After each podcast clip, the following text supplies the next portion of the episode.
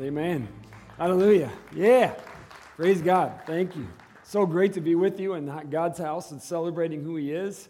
Welcome you that are online. Blessed to be here. Today is a significant and amazing day. Uh, we do have youth in this service in the back. I apologize for last service. Things just sometimes happen, just like the camera being out, just life. We're just learning and walking and growing together. So let's stretch a little bit. Did you spend at least five minutes a day, at least five days last week reading or listening to God's Word? If you did, say yes. yes. Did you spend some time alone with God this week with no agenda? Yes. Do you know what the Holy Spirit is saying to you? Yes. Are you giving as God has asked you to give in your time, your talents, and your resources? Did you share Jesus with someone this week? Yes. Invite someone to church with you today? Awesome. Thank you. This is Memorial Weekend. It's also another celebration weekend, but we're going to pause right here in this moment and understand that the, we want to thank those who have given their lives in service to our nation for freedoms like this freedom to be able to come to church today, to be able to worship Jesus, to be able to celebrate God, and to do all these things that we're blessed to do. I know that our nation is falling apart all around us. It's because we've turned our back on God. But today, we still have the celebration of our life and worship and allowed to do this. And we want to praise God and understand that this freedom was purchased by the lives of others that have done that for us. And so, if you have lost a relative, family member in service, we're going to ask you to stand for just a moment. Uh, anybody, there you go. We got some in the back there, here, in the back over here. So we want to pause and just say thank you to you and your family and sorry for your loss. My family as well has lost uh, two uncles. My mother's brothers were killed in World War II. She had three brothers, two of them were killed. And uh, we know that our family was changed forever.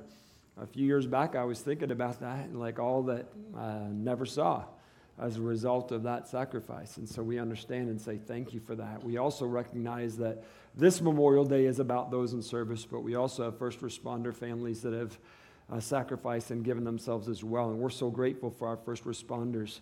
Uh, I am a big time supporter of our patriots as well as our first responders. And so I think as a, as a Christian, that's the way we're supposed to be, and to give honor to those that serve over and around us to sustain the laws of our land. And so we also recognize that many have lost their lives in that service. And so if you have a family member that lost their life in the first responder area, we would ask you to stand as well to recognize your sacrifice for us. Anybody in this service? We had some in the last. I don't see any. I'm grateful for that. Uh, thank you. Just wanted to pause and say thank you and appreciate that. Also, like to say thank you for last Sunday we had Teen Challenge with us we were blessed to have those guys. So awesome. Yeah, we did our prayer ride on Saturday, and then they were came with us to be in the service. Clayton and John spoke. Some of the guys came and shared their testimony. And at the end of the service, we had asked you to be faithful in giving to them and bless that ministry, and you did. And I want you to know that we took in $3,164.63 for Teen Challenge. Yeah, it's awesome. Praise God. So thank you for that, because that really is. That's awesome. I'm super excited about what God's doing there. And uh, yeah, remember they have a store on Speedway. If you're a thrift store person, uh, Blessingdale's is what it's called, and that money goes to support that ministry. So you can make donations there or purchase things there, or both, whatever you want to do. All right, next Sunday we have baptism in the 9:15 service. 11 o'clock we'll do dedication uh, of babies and children. So if you want to be a part of those, please sign up on our website. So right now I want to change that uh, where we're at and where we're going, and just say today that we serve an amazing, perfect, holy God. He's so amazing, man. I am like blown away constantly by our God and who He is and what He does. Whenever you begin to study God's Word, as you look into it, you will begin to see like things peeled away, and it affirms that it's God. It affirms that God's word is truth and that it is Him and He is the author of it. The Holy Spirit Himself wrote through those men of God who were anointed by God to share His message with us. There's no question. He uses personalities, and you see the personality of the writer. However, it is God's word in the midst of the personality. So as I speak to you today, you know, my personality shows up. It's who I am. But the message that I speak to you is God's word. Now, there's times like Dave will be in there, you know that, but you just ignore that part and listen to the God part, okay?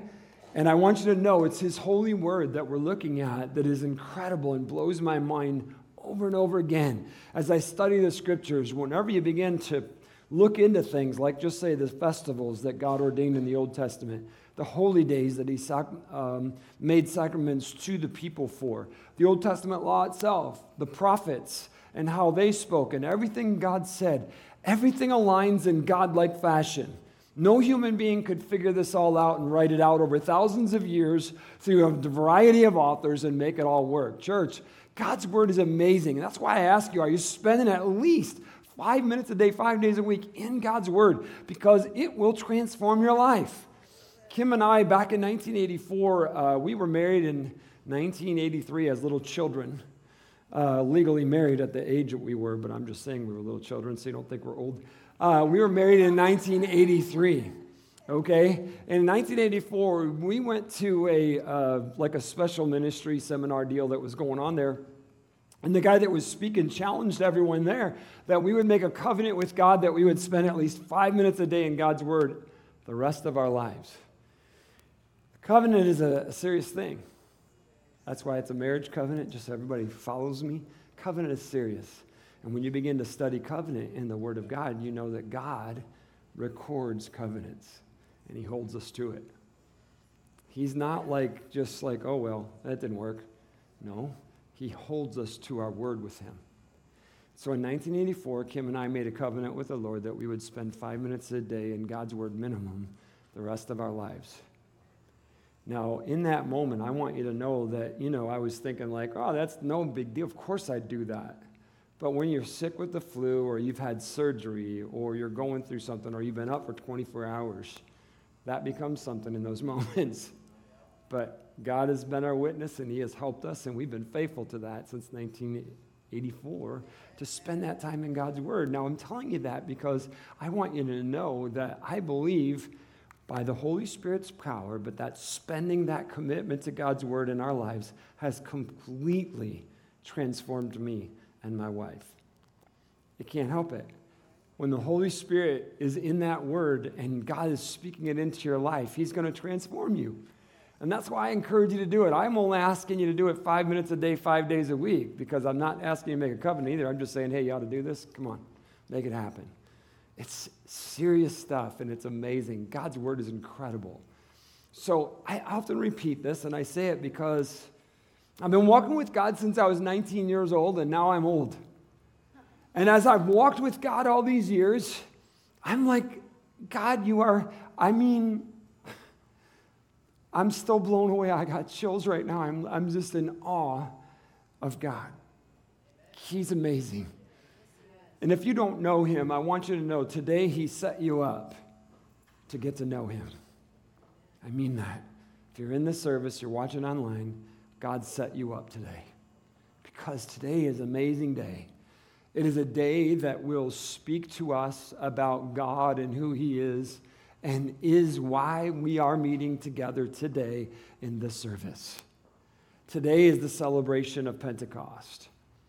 So it is a biblical festival celebration that God Himself ordained. And it is the actual day today that we are gathered in the church, the day called Pentecost. Now, the word Pentecost comes from the Greek translation in the New Testament, and it simply means 50th. That's what it is. So, Penta is that five, the Pentecost, it's the 50th. And now that'll all make sense to you here as we look at it because what we're here for is to celebrate the birth of the New Testament church. It is the fulfillment of the promise of God through Jesus Christ and the Holy Spirit, and it's just incredible. So I'm not sure if I said everything I needed to say in the way I needed to say it in the first service because I'm so excited about this stuff and I can get myself tied up and like excited and kind of da, da, da, da, like so. But I want you to know this is amazing stuff, even if I stammer. I just want you guys to know I don't care about that light. They aren't even listening. The altar's open over here for you guys that are playing with that light. If they weren't distracting you, they're distracting me. I have issues. Okay? You can just leave that light off. They can see the exit sign. It's fine. Or you can turn it on. Or you can just keep messing with it. It's okay, seriously. If it goes on and off, obviously it's in the name of Jesus. We rebuke that thing, right? Sorry, but I'm easily distracted. So I was, I think I'm talking about Jesus in the Bible right now. So let's do this thing, right? Seriously, today's Pentecost, an amazing day. It was a feast that God called and established. So if you go back into the Old Testament, you know that God made a covenant with Abraham. He was going to bring his people out of slavery and bondage and make a nation out of them. So the people are serving Egypt and God sends Moses and says, I'm going to bring you out. God begins to bring them out. God has a plan, and He established the Old Testament law, but He also established some festivals, holidays, and celebrations for His people to engage in. So when you look into the Old Testament and you see what God did, it's this is what I mean. No, no people could have done this. It's so God, it's amazing. So here it is. In the Old Testament, there are uh, this festival is called by three different names and the one that we call Pentecost in the Greek. But in the Hebrew, in the Old Testament, it's Feast of Weeks, the Day of First Fruits, and the Feast of Harvest. All those are the same celebration, and they'll all make sense as we move along. Now, this feast, which we will call Pentecost from now on, because we're in the New Testament, that feast that God established was one of three feasts that God Himself said, You will have a pilgrimage, men, wherever you are on planet Earth. For these celebrations, you will travel back to Jerusalem and be at my house. Okay, so God said three feasts a year, you will travel back and be in Jerusalem at the temple to celebrate these specific festivals and feasts that I'm ordaining. So, this is what, like I said, I'm already getting chills, and you don't even know what I'm talking about yet, except, well, you're getting there. Let's go. You ready? So, all three of the pilgrimages happened. This is what they were. So, the first one was the Feast of Weeks, the, the Pentecost. The second one was the Feast of Unleavened Bread. And the third one was the Feast of Tabernacles. So, two of them happened in the spring, and one of them happened in the fall.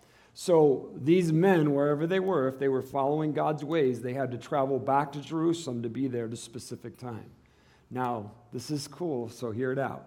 Pentecost, this Feast of Weeks, was a holy convocation that God said is a day of rest where you couldn't do any ordinary work. So you couldn't do your job. So today, your job's off limits. Leave your computers alone. Don't do anything about your job and your work. God said, This is a special, holy day that I want with you. And there's a reason. And it's amazing. So here's what's going on now as God began this. This, this festival of Pentecost was the beginning of the full harvest of the barley and the wheat. But there's something else going on that we need to look at before we get to that. So if you remember when we were celebrating Good Friday and Resurrection Sunday, the festival that was taking place at that time in the Jewish calendar that God ordained was that of Passover, right? So we know that God Himself established the Passover when the children of Israel were in Egypt. He told them to take the lamb, bring it in, and on the second week, kill it, put its blood over the doors, and stay inside the house under the blood. And God's death angel was going to come over. And if you were outside the house and not under the blood, you were going to die if you were the firstborn in the family. That happened to the animals as well. So God said, the Passover was when the Passover angel would come over, the angel of death that he would send, it would kill everyone that wasn't under the blood. So that lamb that was slain, now moving forward to Good Friday. The Passover meal takes place in the upper room. They're up there getting ready and all this stuff. And, and here's Jesus. Now they take Jesus, and when they killed the lamb, He's hanging on the cross on Friday. John had declared already, Behold the Lamb of God, which takes away the sin of the world, right? And so here's Jesus, the Passover lamb, shedding his blood for you and I. That was the beginning of Passover. Now, if you go back into Exodus again, Leviticus, Numbers, where God's giving the festivals, you'll know that on that day of Passover, they did all this. They ate that dinner. And then the very next day, he said, Now Make all your bread with no leaven and get leaven out of your house. And for the next seven days, you will only eat unleavened bread, and that is another festival that you must do before me. Okay, so Passover, unleavened bread, they all come together at this moment and for those seven days. Now, if you remember, God required a pilgrimage to that feast. So when Jesus died on the cross, Jerusalem was filled with men that followed God from all around the world. They were there to observe this. Firsthand witnesses that Jesus died, and on Sunday, he resurrected. Now, here's something else that's cool.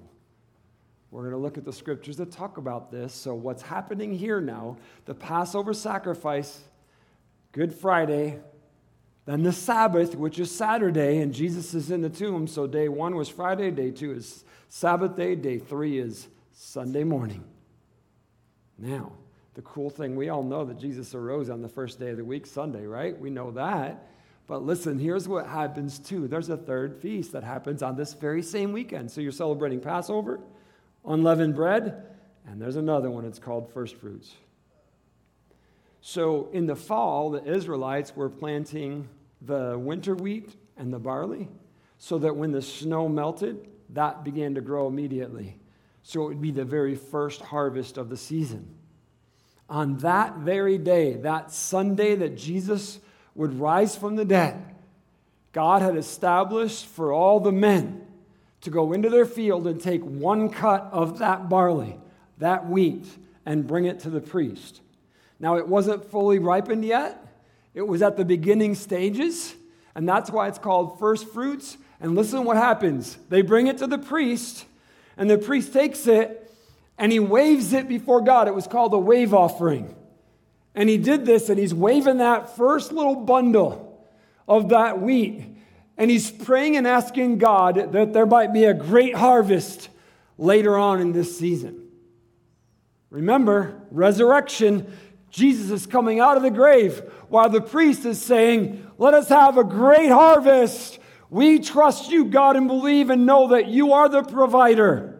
Church, it's so cool when you begin to put this into concept and begin to get the connection that God is putting together for us. Because when you see this, the priest is standing there saying, We're believing for something great, God, that you're going to produce for us down the road. Here's Jesus conquering sin and death, coming out of the grave. And there is a festival coming that is celebrating a great harvest, which when we travel 50 days forward is Pentecost. All right, established by God way back there in the Old Testament. So, as he's praying and asking God that there would be a producing of a great harvest, it was happening on a Sunday, the first day of the week. Church, please understand this. People get going in their Christian life, and someone's like, You should be worshiping on the Sabbath day. No, listen, look what God did. God established something on the first day, a new beginning, a new covenant, the fulfillment of all that was old, and God made it new. It was a new beginning. And so these things that were happening were happening on Sunday, the first day of the week, and that priest is out there waving to God, and Jesus is coming out of the grave, and he's asking God for something great to happen, and God's like, It's happening. Here's the first one. There's a lot more coming. Get ready. Church, they're celebrating stuff that was an image of something they had no clue about. so on that day, we know Jesus arose. Now, according to what God said, and we're going to go back to Leviticus, which is probably the first time you've heard me ever preach or read a verse in a service out of Leviticus, but we have to because according to God's law, on the day of first fruits, that wave offering, he said, count seven sevens, 49 days. And on the 50th day, the day after the Sabbath, will establish that Feast of Weeks, the Feast of Harvest, this thing that God is doing that you're believing Him for. So check it out. Like, get this all. God is so cool. He set them up. You understand that? God set them up. Just like I'm telling you, He set you up. And He set them up so that they could see He is God and He is doing something amazing. It's so cool how He does this, man. All right, so let's look at it. So, the pilgrimage festival, the priest was praying, was asking for when he was waving it. So, the people were there gathered in Jerusalem when this happened. And then he's praying for the next pilgrimage and believing God for the 50 days later. So, we're going to read in Leviticus 23. From the day after the Sabbath, which would be Sunday, the day you bring the bundle of grain to be lifted up as a special offering, count off seven full weeks. Keep counting until the day after the seventh Sabbath, 50 days later. Then present an offering of new grain to the Lord. All right, so here's what was happening. The wave offering was saying, I believe that you're going to do something. Now, after 50 days, it's like, God, you did something, we know it, and we're believing you right now, and we're praising you for what you have done. Okay, check it out, church. This is what's going down then. So here's the pilgrimage, the first harvest, all around the death and the resurrection of Jesus Christ. And now these men are gathered together again from all over the world, and it's Acts chapter 2. So check it out here in Acts chapter 2. On the day of Pentecost, so seven sevens, 49 days, the Sabbath, now it's Sunday again. Here we are on that Pentecost Sunday. All the believers were meeting together in one place. Why were they there? Because God told them to, to come together for this festival, right? So now all these that had believed and saw the resurrection of Jesus Christ, watch him ascend into heaven on the 40th day, are now gathered together in this upper room celebrating the Feast of Weeks believing in God for the abundant harvest that He promised. So now, in the midst of this celebration, check it out, on the day of Pentecost, all the believers were meeting together in one place. Suddenly, there was a sound from heaven like the roaring of a mighty windstorm, and it filled the house where they were sitting. Man, that's awesome. So it says that wind was rocking through the city. Then what looked like flames of tongues of fire appeared and settled on each of them. And everyone present was filled with the Holy Spirit and began speaking in other languages as the Holy Spirit gave them this ability. Check it out. Is that cool? Church, listen, man, it's so good when we stop and listen to God's word because right here, when we begin to read this, some people in the church get all cringy and weird because people have either been a part of or heard of, and people talking about speaking in tongues and all that. If we would just relax, not get all caught up in ourselves or people, and listen to God, it'll all make sense and we can relax in it and let God be God. So let's do that right now, okay? Can we just listen to what God actually says in His Word to us so that we can hear it? Listen to what He tells us. The sound of wind comes Fire falls on each of them. They're filled with the Holy Spirit. Remember, Jesus told them that would happen? Acts 1 8. But wait, the promise of the Father is coming. The Holy Spirit's going to come upon you. You're going to receive power to be my witness. There's a reason for that power. There's a reason for that presence to be a witness for Jesus. Okay, so check it out. So, and everyone present was filled with the Holy Spirit, began speaking in other languages as the Holy Spirit gave them this ability. At that time, there were devout Jews from every nation living in Jerusalem. Oh, God set them up. They did the pilgrimage. They were there for the Feast of Weeks, but they were coming from other nations where they spoke different languages. Yeah, check it out. God might know what He's doing after all. So here they are. They're from, you know, Germany and Russia and Arabia and all these other nations, and that's their native tongue. But they serve God. And now they're being faithful because they know they're supposed to be in Jerusalem, so there they are. But they don't speak the Hebrew or the Greek or the Aramaic that's going on there. So listen to it, church. It's I love how awesome God is. so here it is. As they were gathered there from other nations, when they heard the loud noise, everyone came running. So they heard the wind. And everybody came out to see, like, what is that? What is happening right now, right? So God drew them. God drew them right out. He set them up. First off, He made them do this pilgrimage for thousands of years for this moment. The wind brings them out into the streets from whatever they were doing the festivals, the, the, the meals, the prayers, the family time. Nope, come on out. You got to hear something. So now they go out into the streets, and it says everyone came running out there, right? So, as God draws them in, this is God's word. And they were bewildered to hear their own languages being spoken by the believers. they were completely amazed. That's God right there, just so you know. I'm reading God's word. They were completely amazed. How can this be? They exclaimed. These people are all from Galilee, and yet we hear them speaking in our own native languages.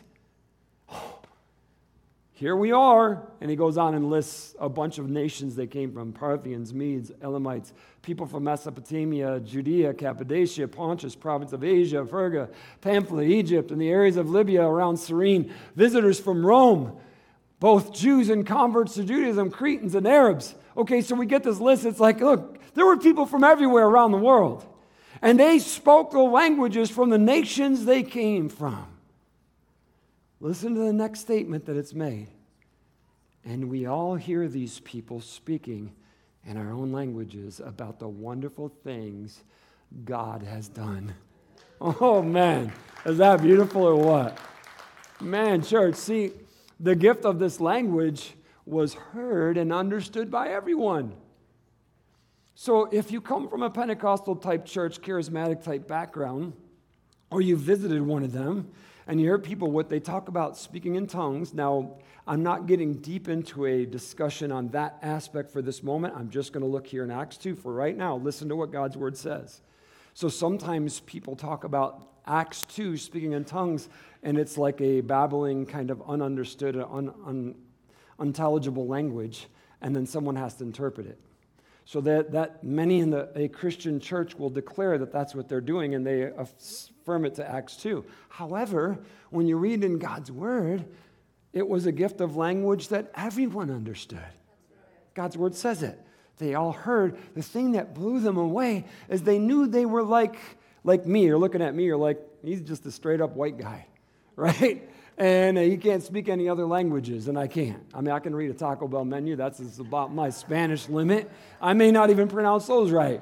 Okay, so they're looking at me, and they're like, he only knows English. I know that.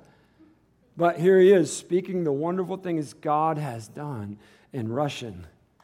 And I get it. I hear it. It's clear as a bell. See, like, this is what the Holy Spirit did the Holy Spirit spoke through them so that everyone heard the good news of Jesus Christ. They did not go out there and tell them about them needing the Holy Spirit. They ended up telling them they need Him. But what they were preaching to everyone that was listening in awe and amazement was Jesus is the Messiah. He died and rose again, and you need Him. Right? It's right there in the Word of God. So it's like we didn't need an interpreter. It wasn't necessary. The Holy Spirit Himself was the interpreter, He was the gift, He is the gift. And He's speaking into the hearts of lost people. Look at the word. We go back in Acts 2, verse 12. They stood there amazed and perplexed. What can this mean? They asked each other. So they're like blown away, like, You hearing this? I'm hearing this. This is crazy. What does it mean? Okay. But others in the crowd ridiculed them, saying, They're just drunk, that's all. You know, church, there will always be those who hear and listen to what God has to say, and there will always be those who mock and don't listen to what God has to say. See, it's happening right here. Now, the Holy Spirit is poured out on all flesh. So, you understand this? That doesn't mean all flesh has the Holy Spirit. The Holy Spirit is on all flesh. The Holy Spirit is convicting of sin, drawing people to God, and indwells those who believe. He does not indwell those who do not believe, but He's present and He's calling. And so, as we listen to the word of God, we listen to what it says, listen. But others in the crowd ridiculed them, saying, They're just drunk, that's all. Then Peter stepped forward with the 11 other apostles and shouted to the crowd, Listen carefully, all of you, fellow Jews and residents of Jerusalem. Make no mistake about this. These people are not drunk, as some of you are assuming. Nine o'clock in the morning is much too early for that. Should maybe highlight that. All right? No. What you see was predicted long ago by the prophet Joel. Time out. Peter, filled with the Holy Spirit, is now calling everyone into one moment. And here's what he's going to say God set us up for this moment. And it happened hundreds of years ago when the prophet Joel was speaking by God to his people. And now, by the power of the Holy Spirit, Peter is going to quote Joel. And this is where we're going to read right now. No, what you see was predicted long ago by the prophet Joel. In the last days, God says, I will pour out my spirit upon all people. Pause, time out again. So, God Himself spoke through the prophet Joel that the last days would begin at Pentecost. It's not some new phenomenon where people are saying, oh, this is the sign of the end days. Guys, the sign of the end days was 2,000 years ago at Pentecost. God said so. God said so. So I don't care what any prophet today, self proclaimed or other, says. God said. It happens today, which was Pentecost when the Holy Spirit fell.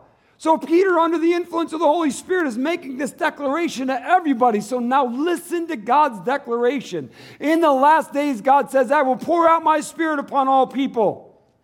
Your sons and your daughters will prophesy.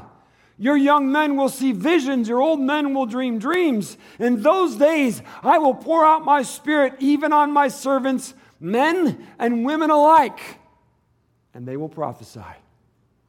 That's a direct quote from the Old Testament prophet Joel that Peter is affirming on the day of Pentecost. This is the moment that this is unfolding right now. Man, is it awesome, isn't it? God is so good. So we're going to pause here for a moment because I don't want to dwell on this for long, but it has to be brought out because you see, when God says, In those days I will pour out my spirit even on my servants, men and women alike, and they will prophesy, God says women are going to prophesy and men are going to prophesy. I mean, we should all say amen to that, no matter what some church taught you or what you think. God said, men and women alike will prophesy, right? So it's not a matter of like what this church teaches or what I think. I don't care what you think or what a church or what I think. God said, I'm going to pour out my spirit and it's going to fall on men and women alike, and both men and women are going to prophesy. Okay, so as we look at the Word of God, not church dogma, God has something to say to us right here, and it's important that we hear it. Because you see, when you look at that word prophesy in the Greek language, and you open that up in that definition, you know how our English language has like this statement, this state, all these, this word means all these different things. This word's the same way, so listen to what all of it means. Here's what it means. The word prophesy used here means to prophesy. Hello. To be a prophet, speak forth by divine inspirations to predict. So God's telling us that He's going to use men and women both to speak on the influence of the Holy Spirit with divine inspiration. Oh, huh, that kind of goes against a lot of churches' teachings right there, doesn't it? Like men shouldn't preach or teach, I mean, women shouldn't uh, preach or teach. No, God says they're going to do this. Under the influence of the Holy Spirit, they're going to do this. Okay, it goes on and says something else here, right? The second thing to prophesy, the third definition, the idea of foretelling future events pertaining especially to the kingdom of God. Whew, I love this because you see, so many self proclaimed prophets talk about so much other stuff. And the meaning of this is always pointing back to Jesus and the kingdom of God. Always. See, that's where God's focus is. Just like when um, Pastor Mike was talking about the heart, the heart, the heart, it's Jesus is always looking at the heart, and it's always about the kingdom of God and our relationship with Him. That's what it's always about. Number four, to utter forth, declare a thing which can only be known by divine revelation. So it's speaking God's word. A word from God coming forth is what God's word says. So it is a word given by divine revelation. The next thing says to break forth under sudden impulse in lofty discourse or praise of the divine counsels. So it's like bursting forth, like, God, you are amazing. I praise you today, God. You are incredible. You blow me away, Lord. I love you. You're so great. You're an amazing God. I'm here to serve you. Number six, under like prompting to teach, refute, reprove, admonish, and comfort others. Huh. Isn't that the discourse to a pastor that's in 1 Timothy? It is, in case you didn't know. You can read it. All right, so it's like God's already saying, like, look, I've already, I'm doing this. It's me. It's the Holy Spirit. Because see, in the Old Testament, that would have never been acceptable. In many cultures, it wouldn't be acceptable. See, God doesn't care about culture view or anything else. He's God. And He says, This is what's going to happen, and I'm going to make it happen. So, therefore, church, we should just surrender to what He says and does and let Him be God. Stop trying to tell Him how He should do His job. Number seven, to act as a prophet, discharge the prophetic office. Ephesians 4 11 and 12, and we're going to leave this right here. Now, these are the gifts Christ gave to the church the apostles, the prophets, the evangelists, the pastors, and the teachers. Their responsibility is to equip God's people to do his work and build up the church, the body of Christ. Okay, so see, the whole idea. Now, we've had people that disagree with me and they've left and never came back to church, and that's fine. They can go wherever they want to. I don't care. I'm going to speak God's word, whether people like it or not, and I'm going to live by it. So I want you to hear this. And, yeah, but I want you to hear it in the right way. See, when God gives these fivefold offices, a prophet is included in one of those that is called to equip God's people to do the work of the service, which men and women both are supposed to do. So we should never even have that discussion again or a question about it. It's settled because God said so. If you don't agree, talk to him about it. You'll lose. Let's go back to the harvest, all right? So we're going to go back to the great harvest, not that first fruit wave offering harvest. We're going to go to the second festival, that great harvest that's happening cost and that Jesus is, I mean, that Peter's preaching Jesus at. So we go back into that message that he's talking about. The prophet Joel said this. We're jumping down into verse 37. Peter's words pierced their hearts, and they said to him and to the other apostles, Brothers, what should we do? I love this because you see, remember in John 16 when Jesus said the Holy Spirit's going to come and he's going to convict the world of sin, of God's righteousness, and coming judgment we see it happening on the very day of Pentecost when the Holy Spirit fell upon all flesh. We see the Holy Spirit active, bringing conviction in the heart of those who listened. Not the ones that said, oh, they're drunk, I don't care about. No, the ones that heard, it pierced their heart. If you have a piercing in your heart, an uncomfortableness, a sweaty palm, a nervousness inside of you, that's the conviction of the Holy Spirit. And the Holy Spirit is saying, I want you to change. I want you to come. I want you to let me be God, and I will transform who you are. That's God doing that, just like He's doing it right here with these people. That's the way God works. The reason we have an altar call is so that you can respond when the Holy Spirit is moving and stirring and calling. You need to respond. And here He is, right here. What should we do? Peter replied, Each of you must repent of your sins and turn to God. Okay, we're not done there, but this is important for us to get this. Remember, this is a Holy Spirit anointed message. You can say anything you want about what I'm talking and how I'm talking today. I don't care. What we are reading right here is a Holy Spirit anointed message from God's Word. And the message from God's Word is this each of you, us, me included, must repent of our sins and turn to God. The word repent that is used there in the Greek language is a military word. So here's what's happening it tells us in that word that as someone's going forward marching, repent means to do an about face and go the other direction. So now, when you look at that and put it into context, this is the message that's being preached to these people. It's saying, each of you must repent of your sins and turn to God. In other words, we're no longer pursuing sin. We're no longer living the way we used to live for self, flesh, and all that stuff that comes with it. We're not continuing to live in that brokenness that used to own us. No, he's saying the reason the Holy Spirit is convicting you in the first place and drawing you is so that you would repent of that life, turn from it, and begin to what? Turn to God instead. A lot of people just think they just like repent and just keep going. Dude, that's not what it's about. You can say, I'm sorry, and if you keep doing what you're doing, you're not sorry, nor have you repented. True repentance means change. You no longer do the things you used to do. You repent, you turn to God. This is God's word. Remember, each of you must repent of your sins and turn to God and be baptized in the name of Jesus Christ for the forgiveness of your sins. Okay, so here's the scenario repent, turn, be baptized. God's word. Okay? He didn't say be baptized, then you will repent and turn. He said repent, turn, be baptized. That's why I don't baptize babies.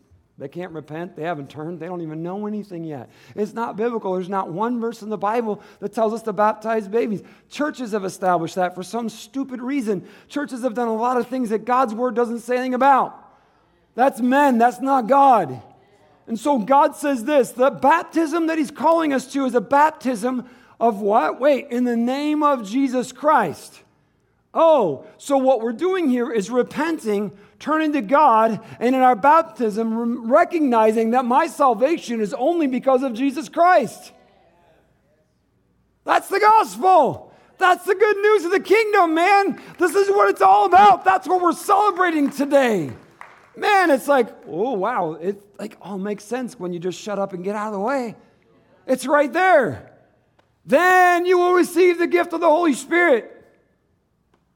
A sequential order here. For some reason, we've lost this. I mean, I've talked to people, they say, Oh, I was baptized in the Spirit before I ever turned. Well, sorry, but that's not biblical, and you probably should have rebuked that spirit and asked God to help you. Because he said, Test the spirits that they're of God. Because there's lying spirits that come to us. The devil himself comes as an angel of light to deceive the world. So just because you're under the influence of a spirit doesn't mean it's the Holy Spirit. The Word of God says that the Spirit falls on those who have repented and received Christ as their Savior. You don't get that Spirit until that happens. The Holy Spirit has fallen with conviction to draw us to God, but once we come to God, repent, and turn, then the Holy Spirit can indwell. That's the Word of God, man. It's right there.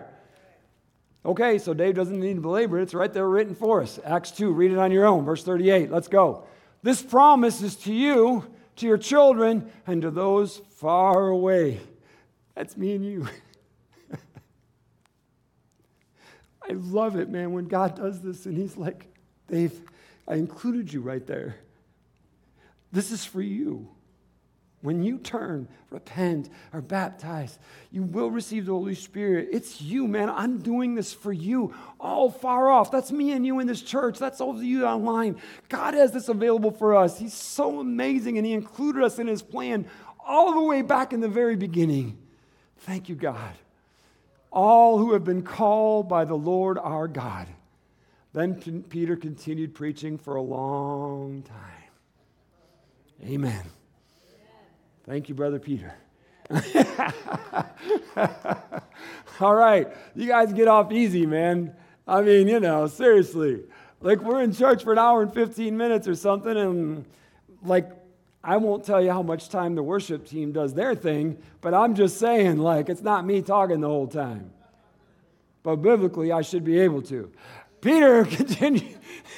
Just a kidding. Relax. It's all right. Then Peter continued preaching for a long time, strongly urging all of his listeners save yourselves from this crooked generation. Man, church, I want to shout it out to you today.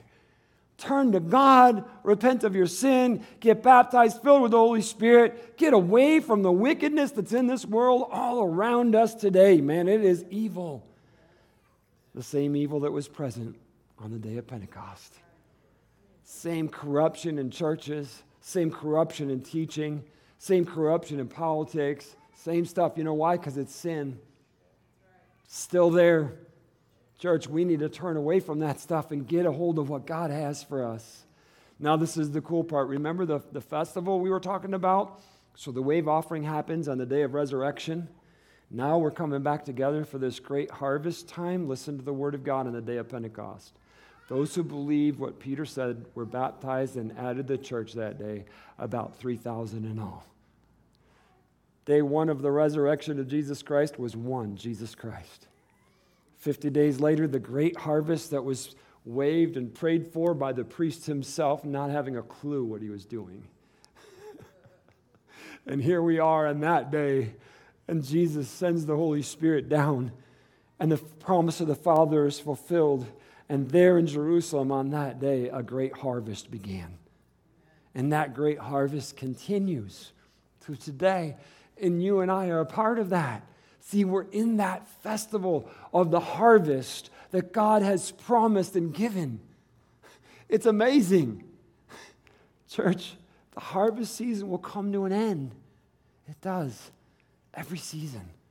But we are still living in the season of Pentecost, that harvest of God that began on the day of Pentecost. Church, that great harvest is happening. The message of Jesus, the Messiah, the death and resurrection, the indwelling of the Holy Spirit, it's all a part of God's plan. And it's beautiful. and we're in it. And we have the privilege to be a part of it and experience it in our lives. You know, as I read the Word of God and I see all those prophets that lived their entire lives talking about this day, looking for, hoping, and praying and believing, and they never saw it. They died hoping. And here we are, undeserving as we are, living right in the midst of it. Man, the Holy Spirit is right here. He is in us, He's available to those that aren't and don't know Him yet. And God is giving us this opportunity to be part of His harvest kingdom. Amazing stuff, church. God bless you, man. This is awesome. God is so good. Man, is He awesome. Thank you, Lord. I'm on my action steps. Have you repented of your sin and turned to God? And have you been baptized in your faith? If you haven't, I want you to know Baptism Sunday is next Sunday. And if you have not been baptized in your faith, get baptized in your faith. Sign up for that. Have you received the Holy Spirit since you believed? You know He's in you. See, church, the Word of God tells us that the Holy Spirit brings an affirmation to us that He is in us and we are a child of God. God does that. And it's only Him. We can't manufacture that. The church can't do it. Only God. He's amazing. And the last one is Are you ready to meet God for the day of judgment? Oh, yeah. Like, you know how freeing that is? Because the Holy Spirit's the one that's saying, you know, I convicted you of sin. I'm convicting you of God's righteousness. You need to live your life right. And I'm convicting you because there's a day you're going to give account to Him. All right, man, I'm ready for that. Isn't that awesome how God has given us everything like that? It's so cool. If you don't know Him, if you're watching online, you're in the house, today's the day. I want you to know God did set you up. He did because He loves you. And He set you up to know Him in this personal way and to see that He is God alone. And all this was His plan. The altar's open if you want to come, it's always open. Please take advantage of that. Would you stand with me? If the Holy Spirit's convicted you of anything, I don't care what it is, it could be something I didn't even talk about. It doesn't matter what I'm talking about. If the Holy Spirit's stirring inside of you, respond to Him. He loves you. I want to express to you how grateful I am that you're here today. oh, God, thank you. I'm So humbled.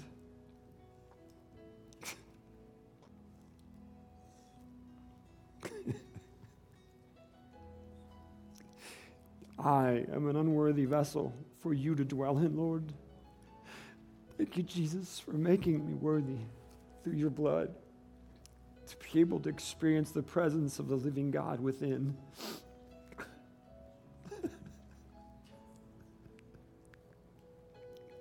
oh, thank you, God. thank you, God. Pray for those that are listening today that don't know you. Maybe some that are mocking, and Holy Spirit, just strike them. Let them know it's the truth, God. They need you. Those that are hearing you, the feeling, the promptings of the Spirit stirring within, I pray, God, that they would understand that you love them, that you want transformation for them, that you have the power and the ability to transform who they were to who you died to make them. Thank you for that, God. Continue to transform us. We want to be Christ like. We want to be used for you and for your glory and your kingdom. We thank you today, Lord. We give you glory, honor, and praise as we celebrate Pentecost. We love you, Lord. In Jesus' name, thank you, God. Amen. Thank you, God. Yeah, thank you, Jesus, man. I, I think we should give like a, a, wave offering of clap to the Lord. I really do. Like, thank you, Lord, man. You're amazing. Oh, God, thank you. Thank you, God. Yes, go share the good news of the kingdom, man. God bless you. Thank you for being here.